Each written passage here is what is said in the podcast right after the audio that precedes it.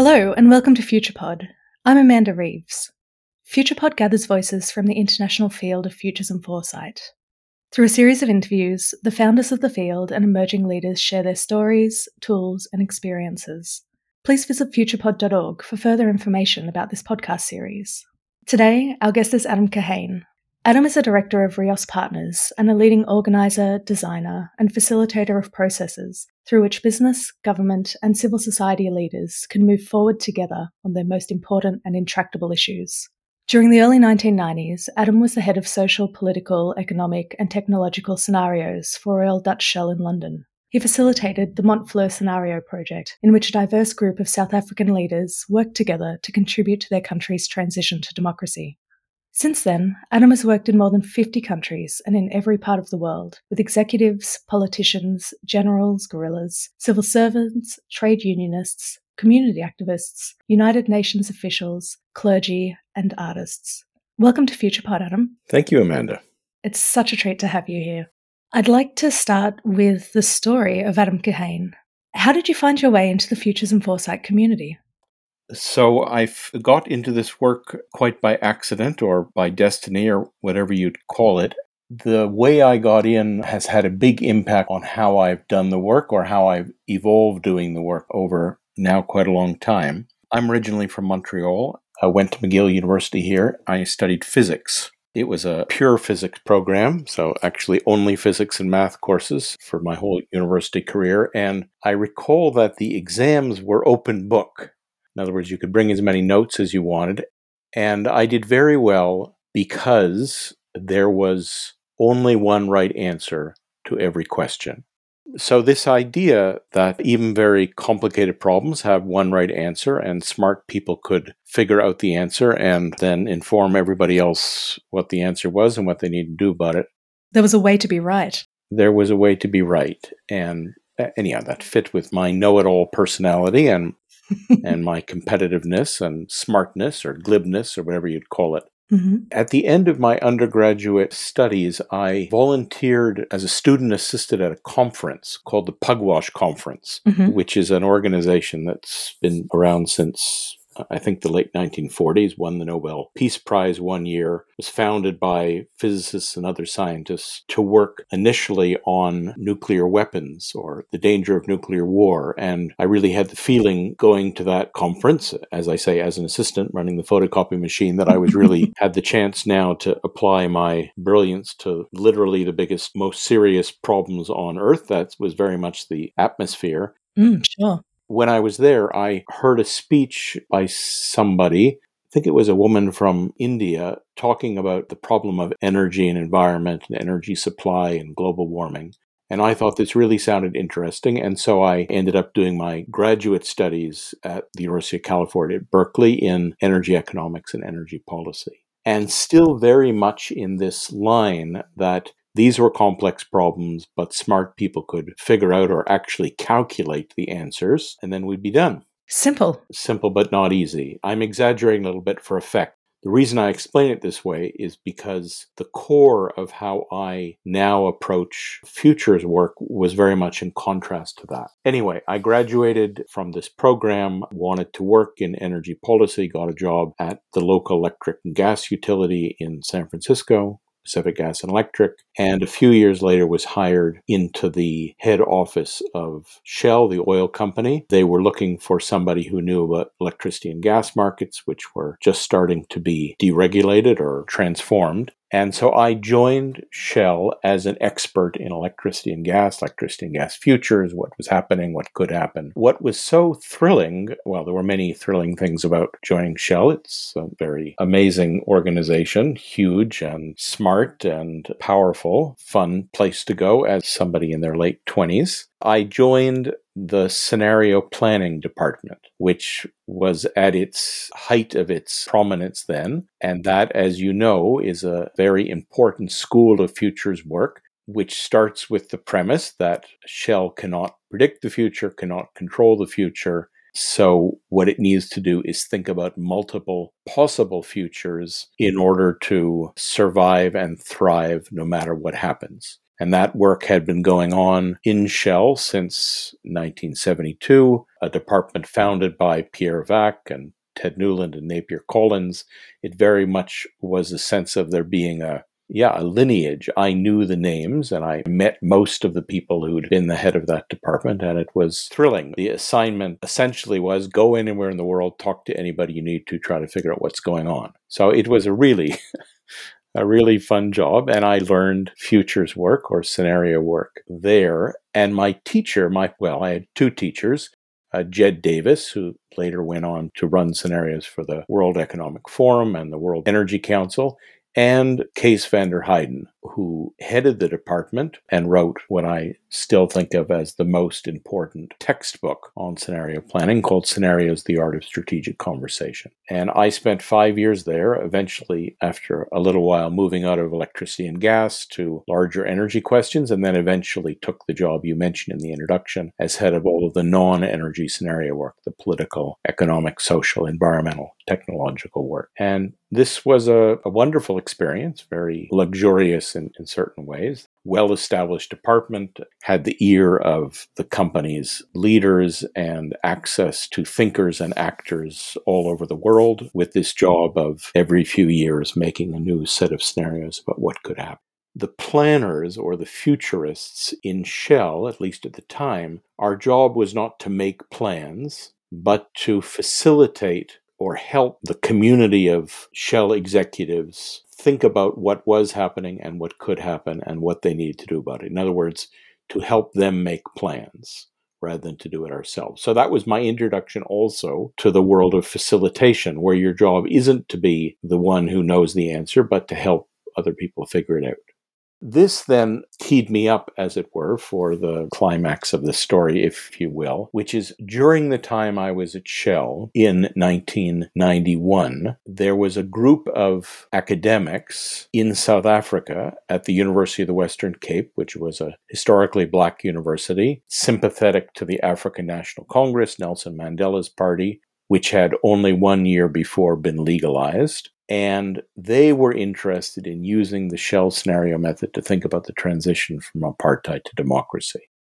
Their scenario planning was and is very well known in South Africa, probably more used in South Africa than any other country I can think of, except maybe Singapore. And there had been two corporate sponsored scenario exercises, one by Anglo American, one by Old Mutual. And these academics from this left wing university wanted to do something that was originally called an alternative scenario planning exercise at the left. It later became known as the Montfleur scenario exercise after the name of the little conference center where we met in the wine country outside Cape Town in South Africa. I had been to South Africa once to visit the local Shell company, and I had met some of these people at the university. And so, when they had the idea of doing this scenario exercise, they asked Shell whether I could come to South Africa to facilitate these meetings. And this was in September 1991 in preparation for that, as they were organizing the project, one of my colleagues at Shell, a man named Vince Cable, who later went on to be a politician and cabinet minister in the UK government, gave me a piece of advice that was consistent with how we did things in Shell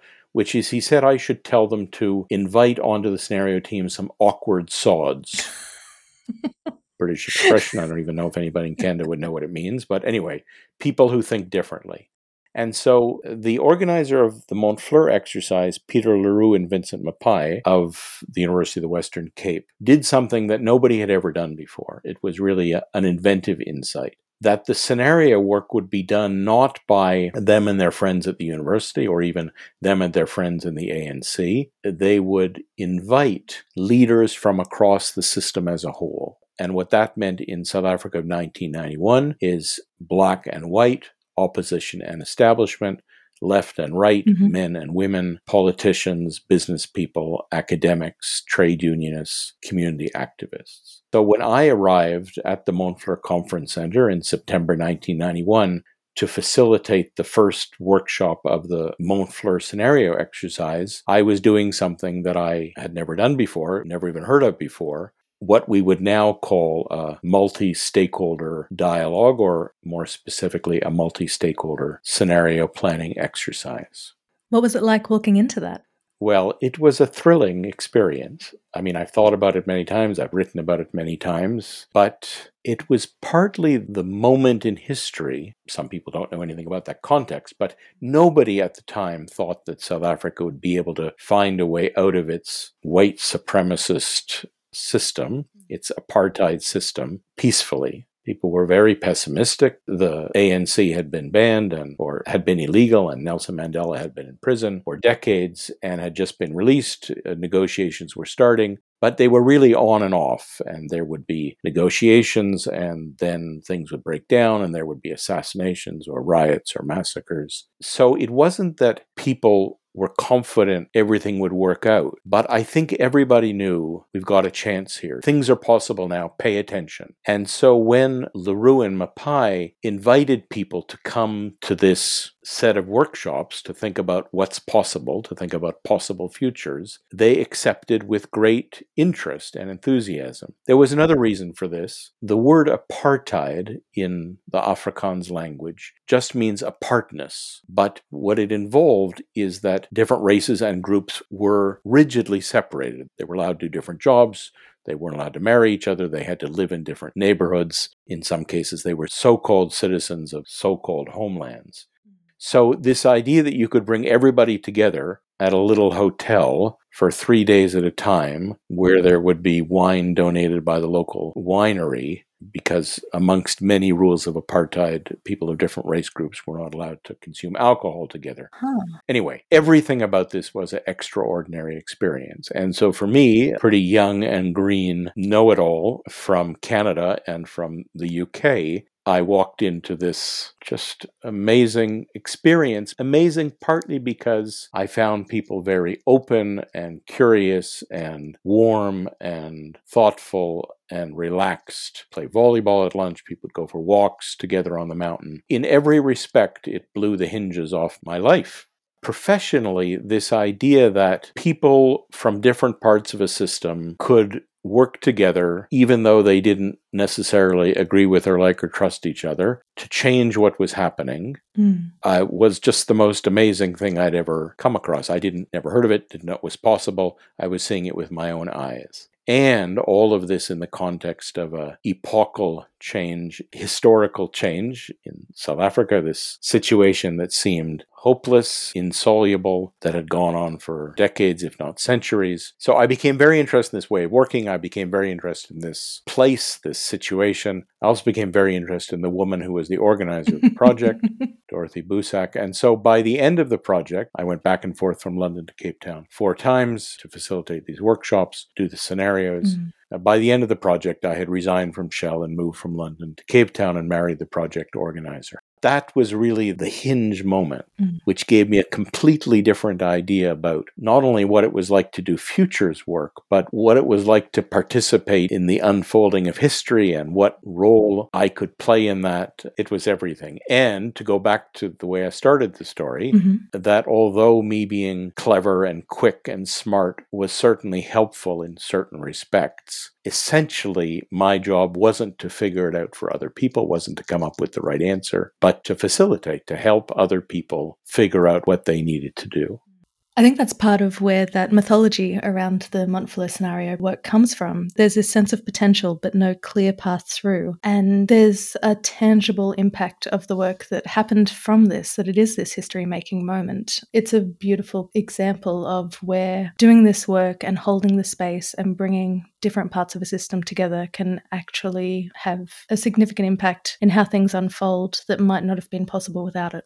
Well, I think that's true in a couple of respects. I mean, I would never want to be accused of exaggerating the importance of Montfleur. Mm. It did make a contribution, I think, in a very specific area in the economic thinking of the Mandela government, which came to power in 94, that the attention of people in the ANC and of people working on South Africa in general was mostly on constitutional and political and military matters. And this team said, wait a second here, there's another crucial element to a successful transition. Which is the economic policy of the new government. And the Montfleur team included many of the leading economists of the ANC and of the left, and therefore had a big impact on economic thinking in the left. And head and deputy head of the ANC's economics department, Trevor Manuel and Tito Mboweni, were both members of the Montfleur team and both went on to be in the cabinet for decades. So the Montfleur project did have an influence. It wasn't responsible for the transformation in South Africa, but it, it did have an influence in certain ways. There's another way of thinking about the influence, which is the influence of that process on the futures field or on the foresight field. In that sense, Montfleur was not unusual. There were many, many such groups at the time, and not scenario groups, but groups of diverse stakeholders meeting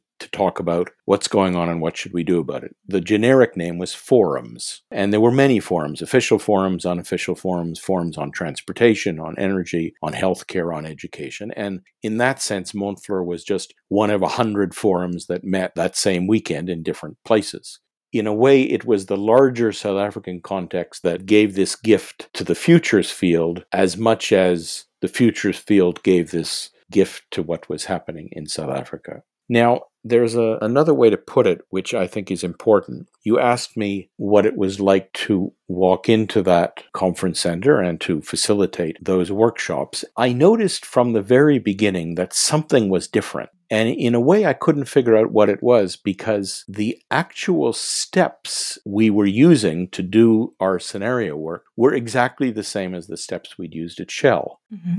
I didn't know anything else, so I exactly replicated the process and the analytical and conversational and workshop agenda steps that we'd used at Shell. In fact, when I look at my notebook from that time, I wouldn't even say that I've changed very substantially since then. I mean, there's been hundreds of little changes, but the basic method was not unusual. It would fit with most futures methodologies. And yet, there was something completely different. The energy in the room was completely different. I realized afterwards the reason the energy was different was something very basic, which is that at Shell and in much other futures work, we tell stories about the future or tell stories about multiple futures in order to adapt to a future we cannot predict and cannot control. But that's not what the South Africans were doing. They were not trying to adapt they had not come to the Montfleur Conference Center just to see, I wonder what might happen so that I can get along as best I can and make good moves and protect my party or my business or my organization.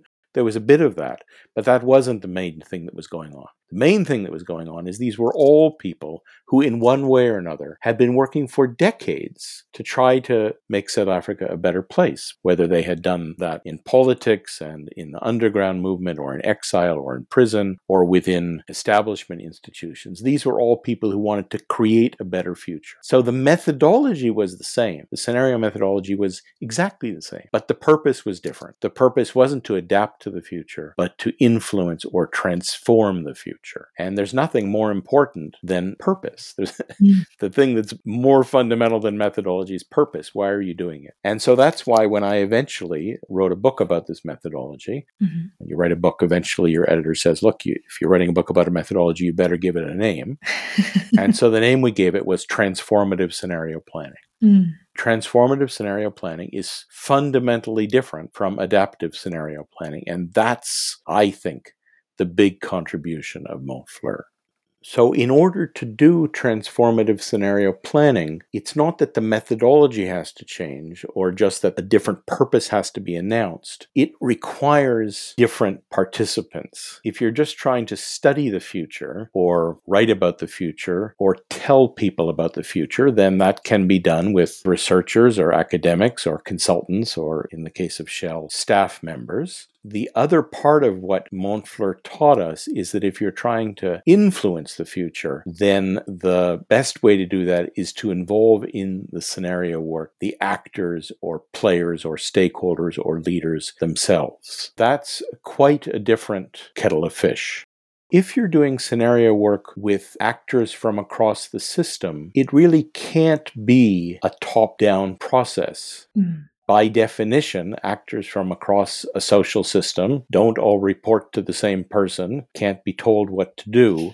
and so, this idea of scenario planning being not an expert controlled process, but a, a multi actor facilitated process is the essence of transformative scenario planning and is the essence of what we discovered at Montfleur. And that's why I ended up doing this work and have done what I now call transformative scenario planning pretty well all day, every day for 30 years in tens of contexts all around the world. But that was the discovery at Montfleur. There is another important feature of doing scenario work or futures work with a team of actors from across the system you're trying to understand. In Shell, when we wanted to try to understand what was going on or understand the complexity of the system or understand how different actors viewed things, we had to read books or do interviews or hire researchers. But at Montfleur, if you wanted to understand how did some other group understand or interpret or was dealing with the current situation. You just had to turn your chair and talk to the person next to you. All of these aspects are ways of saying that on the surface it looks the same. the methodology is the same. The steps about driving forces, uncertainties and uncertainties, and different possible futures are the same. But the essence of what you're really doing is completely different. What you're really doing is helping actors who together have the capacity to shift or nudge or transform a system meet and talk and act together to be able to do so. And I think that's a much bigger opportunity for futures work than the way the field is normally thought of.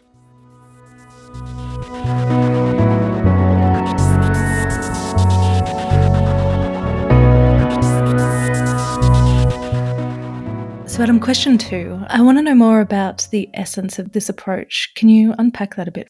Yeah, I got into this way of working through scenario planning, through futures work from an analytical background. But I don't really think this is much about futures work at all. I don't think that's the important thing here. I have continued to do scenario work, and my colleagues in Reos and I have done this in hundreds of contexts, literally in every part of the world. But the scenarios or the futures work is the pretense or the, the way in one of the projects I was involved in, which had a big influence on me, was in 1998 to 2000 in Guatemala after the signing of the peace accords that ended a, a genocidal civil war. The process was similar to Montfleur. It involved a diverse group of actors from across the system, and not just uh, government and business and civil society people, but also a large number of indigenous people, which gave the work a, a very different flavor because uh, indigenous people in Guatemala have a different way of thinking about past, present, and future than I did. So it was an interesting process.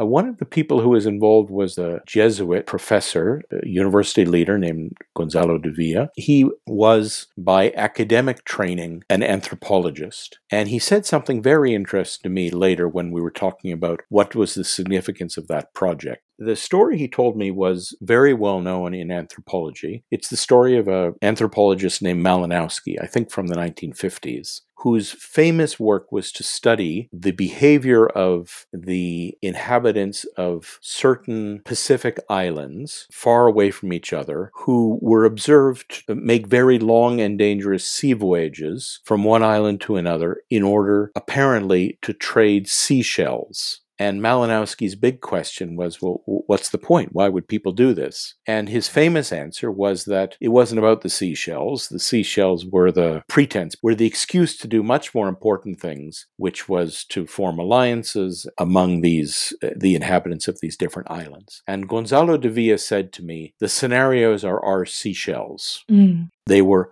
a pretense or an excuse to do what we really need to do. And in the Guatemalan case, what really needed to be done was to find a way to heal and to go beyond the terrible wounds mm. of this genocidal civil war and to begin to work together. To pick up on that theme of apartheid, to start to integrate again. Yes. Mm-hmm. Yes, I- exactly. What was really going on was the opportunity to come together across deep differences. Now, I'm telling you this story to say that I think the scenarios are the means to an end, they aren't the end. The end, as I see it, is Uh, how can we work together across our differences in order to deal with the issues, the complex and confusing and conflictual issues that we have in front of us within an organization or in a community or in a society? This is where my attention has gone. What is really involved in helping people do that? Helping people collaborate across difference, helping people collaborate even with people they don't agree with or like or trust. Not because they necessarily want to collaborate, but because, and this is very important, because they can't make progress otherwise. I've thought a lot about collaboration. I've written a book called Collaborating with the Enemy. And for me, the crucial thing about collaboration is for some people, it may be their first choice, for some people, it may be their last choice, but it's just one choice among many. And you collaborate when you think it's the best or maybe even the only way to make progress. And you work with people who are different from you, people who you may even see as those others or even my enemies, because you need to in order to get where you're trying to go. In doing this, you asked me what's the essence of what I do as a facilitator of such collaborative, cross sectoral, cross divide problem solving or problem addressing activities. What I don't do is I don't get people to do things. And the reason I put it this way is when I speak about this work, 100% of the time I give talks about this work of facilitation and collaboration, somebody will ask me a question that begins, How do you get people to? dot, dot, dot. Yep. 100% of the time. I must admit that I also have often used that phrase. I think when facilitators are talking at the bar about the difficult day they've had, they were trying to get people to do things and, and those people wouldn't do it. And I think that's the fundamental error my attention has gone to what is the alternative to getting people to do things. And I think an alternative is needed because, as a facilitator, well, I would say as a human being, our capacity to get people to do things is very limited mm-hmm. and much more limited than we think it is. Mm-hmm. I can't get anybody to do anything. I can't get my subordinates to do things. I can't get my kids to do things. I can't get my wife to do things. Mm-hmm. I certainly can't get people I'm facilitating to do things. So, what's the alternative? I'd like to tell you two stories that give a hint about what the alternative is. I was once talking about this work with a woman in Boston who has done a lot of facilitation and peacemaking work and dialogue in situations of great conflict. And she told me the following story. She said that her husband had once been swimming in a lake. There'd been a terrible accident and he was run over by a motorboat. And the propeller of the motorboat cut a huge gash in his thigh. The wound was much too big to be sewn up. The bone wasn't broken, it was was just the flesh had been ripped horribly. And the doctor said to her, Look, I can't really do anything about this. I've cleaned the wound. You need to keep it clean, but the two sides of the wound will reach out to each other. And I just found this an amazing image. You don't have to get people to do things, you don't have to get people to come together. What you have to do is to create a clean or safe space that enabling them to come together. Such a beautiful metaphor what I've been uh, working on for a long time, and the, what I think is the essence of what I do in my work, is uh, how can you create such a space? Now, the other story I wanted to tell you gives a more precise hint. I worked a lot in Colombia since the early 90s, since the time of the Civil War, and have done scenario work there with all the parties in the war, not just government, business, trade union, civil society, academia, church, but also all of the illegal armed factions, both of the left and the right.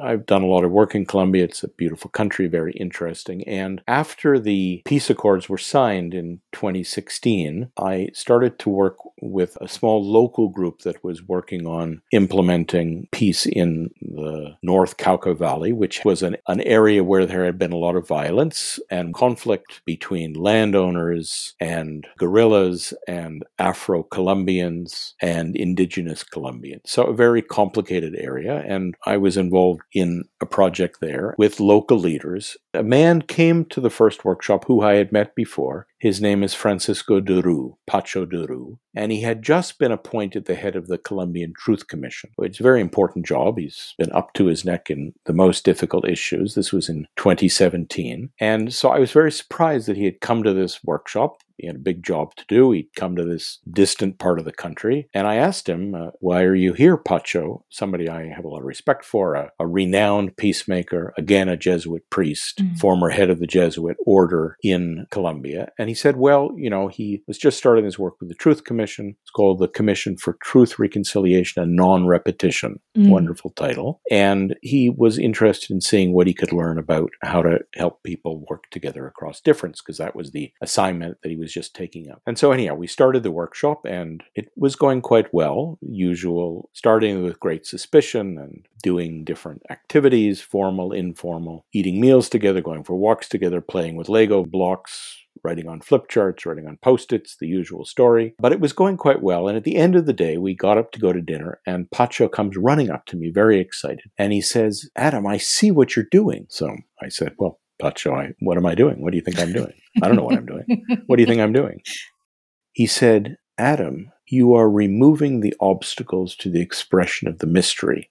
So, this is a very hard sentence to understand. I had dinner with him and tried to explain it to me. Philosophically and theologically, it's a very hard concept to understand. Mm. And so I've really been working on my latest book, Facilitating Breakthrough How to Remove Obstacles, Bridge Differences, and Move Forward Together, is really unpacking that one sentence. Mm. Because I had this sense that Pacho was telling me something very important. In Catholic theology, the mystery refers in some way to God, to the unknowable. Mystery in this sense is not a mystery like an Agatha Christie mystery where you figure it out at the end. It's this unknowable aspect of the world. But what was interesting to me was not what the mystery was, because pretty quickly figured out I didn't have any idea what that was about. But what's really interesting to me is what did he mean by removing the obstacles to the expression of the mystery? And this was the clue to me of what the alternative is to getting people to do things. The alternative, I think, is helping them remove the obstacles to the expression of the highest potential of the situation they're in. That's really uh, what I've been trying to unpack. And you referred to a book I wrote previously called Power and Love A Theory and Practice of Social Change. And I think that that's two thirds of the story my understanding of what are you doing when you're removing the obstacles expression of the mystery is you're removing the obstacles to the expression of three fundamental human drives that are always there that are always in tension and that all three have to be activated the first of those is love and by love, I'm using a very specific definition from a man named Paul Tillich, the drive to unite the separated. That's what I experienced at Montfleur as the excitement at coming together across the apartheid divisions. And that's what the woman in Boston was pointing me to when she told me the story about the two sides of the wound want to come together. One of the drives, which was the one that got my attention first because it was so dramatic in South Africa and Colombia and elsewhere, is this drive to connect, to reconnect that which has become or which appears fragmented. That's the first drive, which I call love. It's a big word, but I think it works well for this situation. But as you know from the book Power and Love, love is only half the story. That book was based on a sentence from Martin Luther King Jr., where he said, Power without love is reckless and abusive, and love without power is sentimental and anemic. Mm. So if you focus just on connecting and being one without paying attention to power, the result is sentimental and anemic at best, if not a cynical reproduction of the status quo. And so the second drive is power, which Tillich defines as the drive of everything living to realize itself. Now we understand that power without love is reckless and abusive. If everybody's just trying to realize themselves, get what they want, meet their agenda, do their job, fulfill their interests, without any attention to connections to other, the result is that you steamroll other people. Well, the result is reckless and abusive at best and genocidal at worst. The idea I played with in the book Power and Love is that as a facilitator, you need yourself to employ both power and love, and you need to help the actors employ both power and love. To complete the story, there's a third element, which is what I've written about in this new book. Without this third element, nothing really moves, or nothing really moves forward. And the third element is justice, Mm. equity, where justice here means the form or direction that prevents the power of some from obliterating the power of others. If you're just talking about power and love, you can end up with, okay, I'll get a little of what I want, you get a little of what you want, we'll be whole, Mhm. we'll move forward, sort of a negotiation. The justice element brings in this idea that no, a, a solution which prevents some people from being, from living, from growing can't work. The essence of facilitation, if you want to put it in ordinary terms, is to remove the obstacles to contribution, which is power, connection, which is love, and equity, which is justice. And I use the words power, love, and justice because I think it hints at the deeper thing that's going on here. When I talk about the essence of what I discovered at Montfleur, for which scenarios our futures work are merely the shells, they're the excuse to moving forward together. And those three words represent move is the exercising of power. Literally, nothing happens without power, literally. Mm-hmm. Secondly, forward, a sense of progress. That's the justice part of it and together love. The essence of enabling collaboration, which I call facilitation, is removing the obstacles to moving forward together.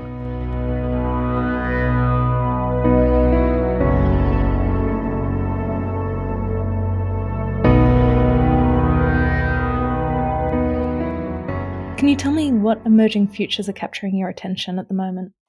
Well, I'll answer that, but briefly, because I realized early on when I got into scenario work that I'm not much of a futurist. I don't think a lot about the future. I'm not very interested in the future. I thought email was a fad. so I've worked with great futurists like Pierre Wack, like Peter Schwartz, and others as I was saying earlier, I think the essence of what I do is use futures conversation as a pretext or as a doorway into what interests me more. I'm not going to say more important, but the part of it that I am interested in and where I see my own contribution, which is enabling people to move forward together. Uh, that said, uh, a few things come to mind when you ask that question. The first is, as a sort of futurist, I'm very interested in this phenomena of climate change because it's probably the topic which has been the subject of more futures work and more scenario work than anything else ever. Sure. I was reading stories or reports about possible futures for climate change when I was at Berkeley 35 years ago. Climate change is daunting for many well known reasons, but for the futures community, I think it's a very big challenge mm-hmm. because it says, why is it that in spite of hundreds of very well resourced futures exercises at every level from local to global, including tens of reports of the Intergovernmental Panel on Climate Change, mm-hmm. why is it? It that in spite of all of this very high profile futures work, uh, we are in this mess that we're in. I don't have any special insight into the answer to that question. That's a shame. but I think it's a question that that people interested in futures work or scenarios work need to think about.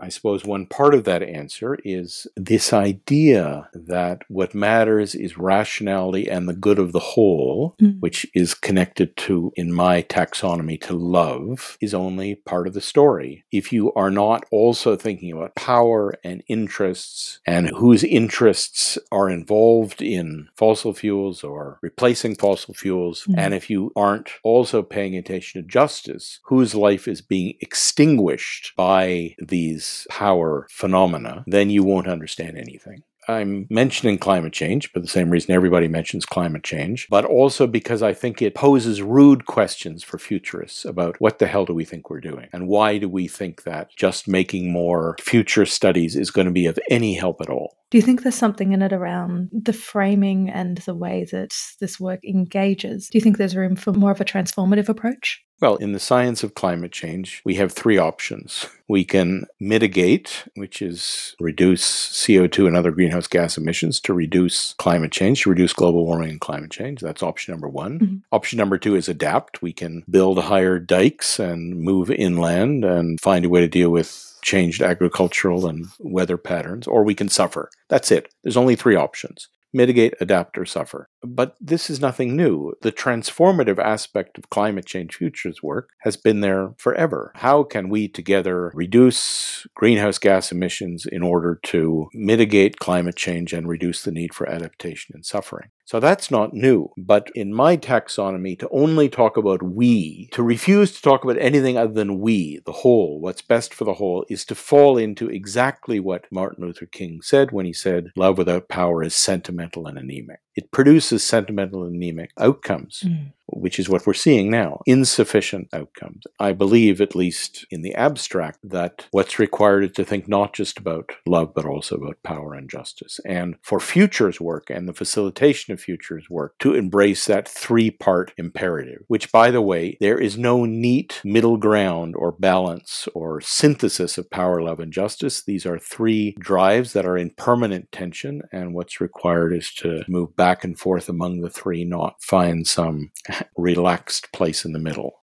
So that's one thing that comes to mind when you ask me about what I see emerging. The other, which has come to my attention a lot, Reos does this work in all kinds of domains environment, water, energy, justice, education. But my work, my own practice, has tended to focus on political situations, especially ones of high conflict. And what I notice recently working globally on security scenarios in the US, on political scenarios mm-hmm. in Haiti, Ethiopia, Myanmar, Chile, South Africa, places where there is really extremely difficult situations is that what I call the default mode of forcing. Mm. I said to you earlier that collaboration is only one of four options. The other three options are forcing, adapting, and exiting. The reason I help people collaborate more effectively is I think that if they don't, the default will be back to forcing or authoritarian solutions. Mm-hmm.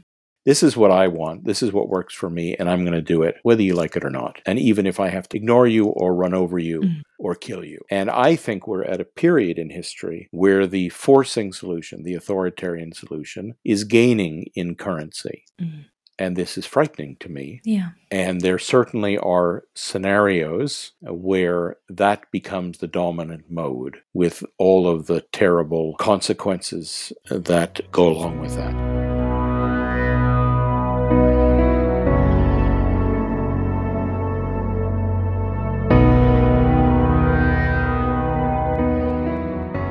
How is it that you explain what you do to someone who doesn't necessarily understand what it is that you do?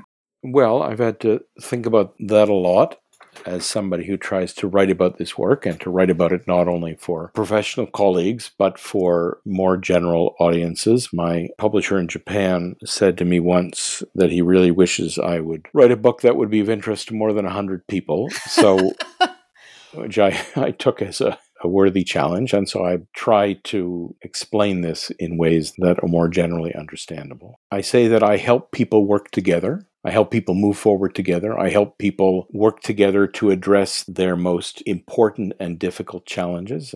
I help them get unstuck, especially from situations where they are polarized and fragmented and stuck and blocked and unable to move forward. I say to people that oftentimes, in order to get where we're trying to go, we have to work not just with our friends and colleagues, but also with strangers and opponents, including with people we don't agree with or like or trust. And that's what I do help people do that.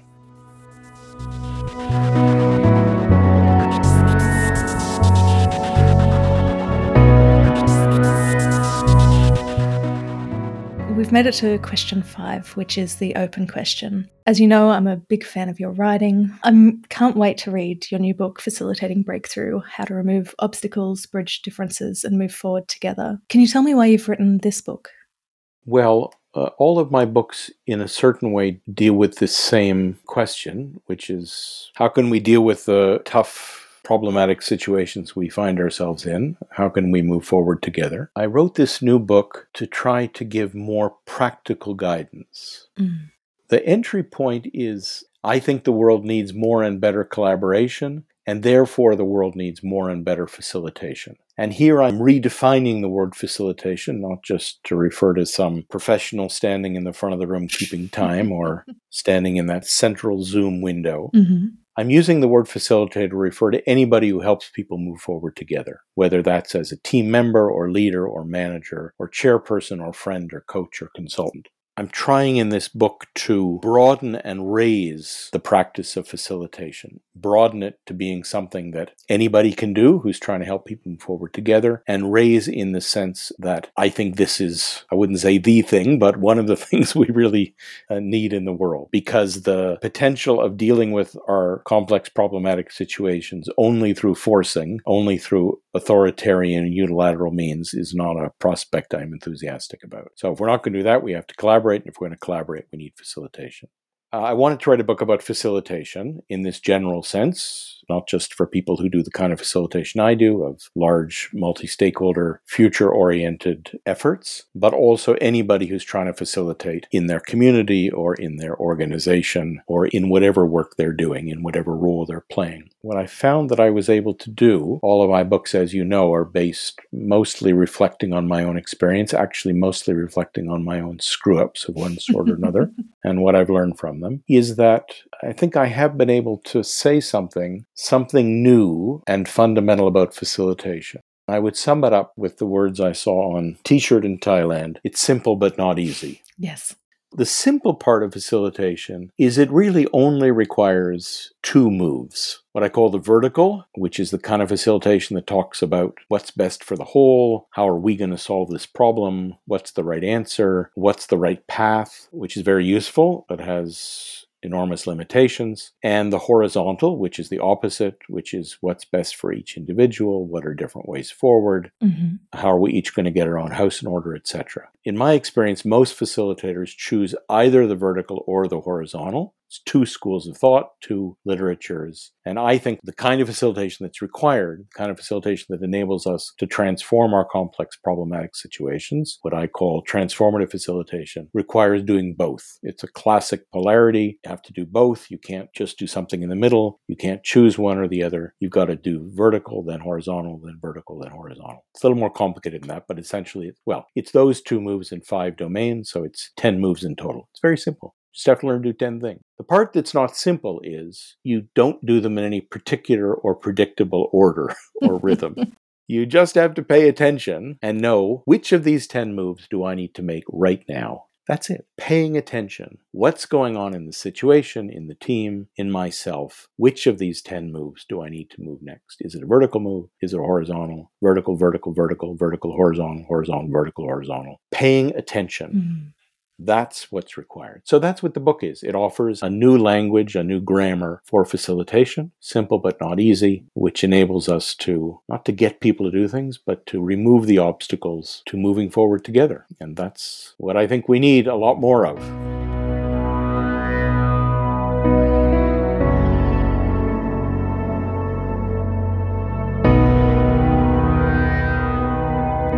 And on behalf of the FuturePod community, I'd like to give you a heartfelt thanks for joining me today. This has been such a pleasure to talk to. I really can't wait to read the new book. Thank you for joining us. Thank you, Amanda. It's been my pleasure.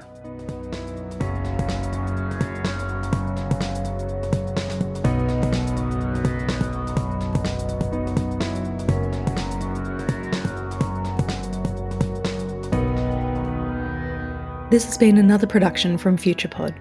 FuturePod is a not for profit venture. We exist through the generosity of our supporters. If you would like to support FuturePod, visit the Patreon link on our website. Thank you for listening. Remember to follow us on Instagram and Facebook. This is Amanda Reeves saying goodbye for now.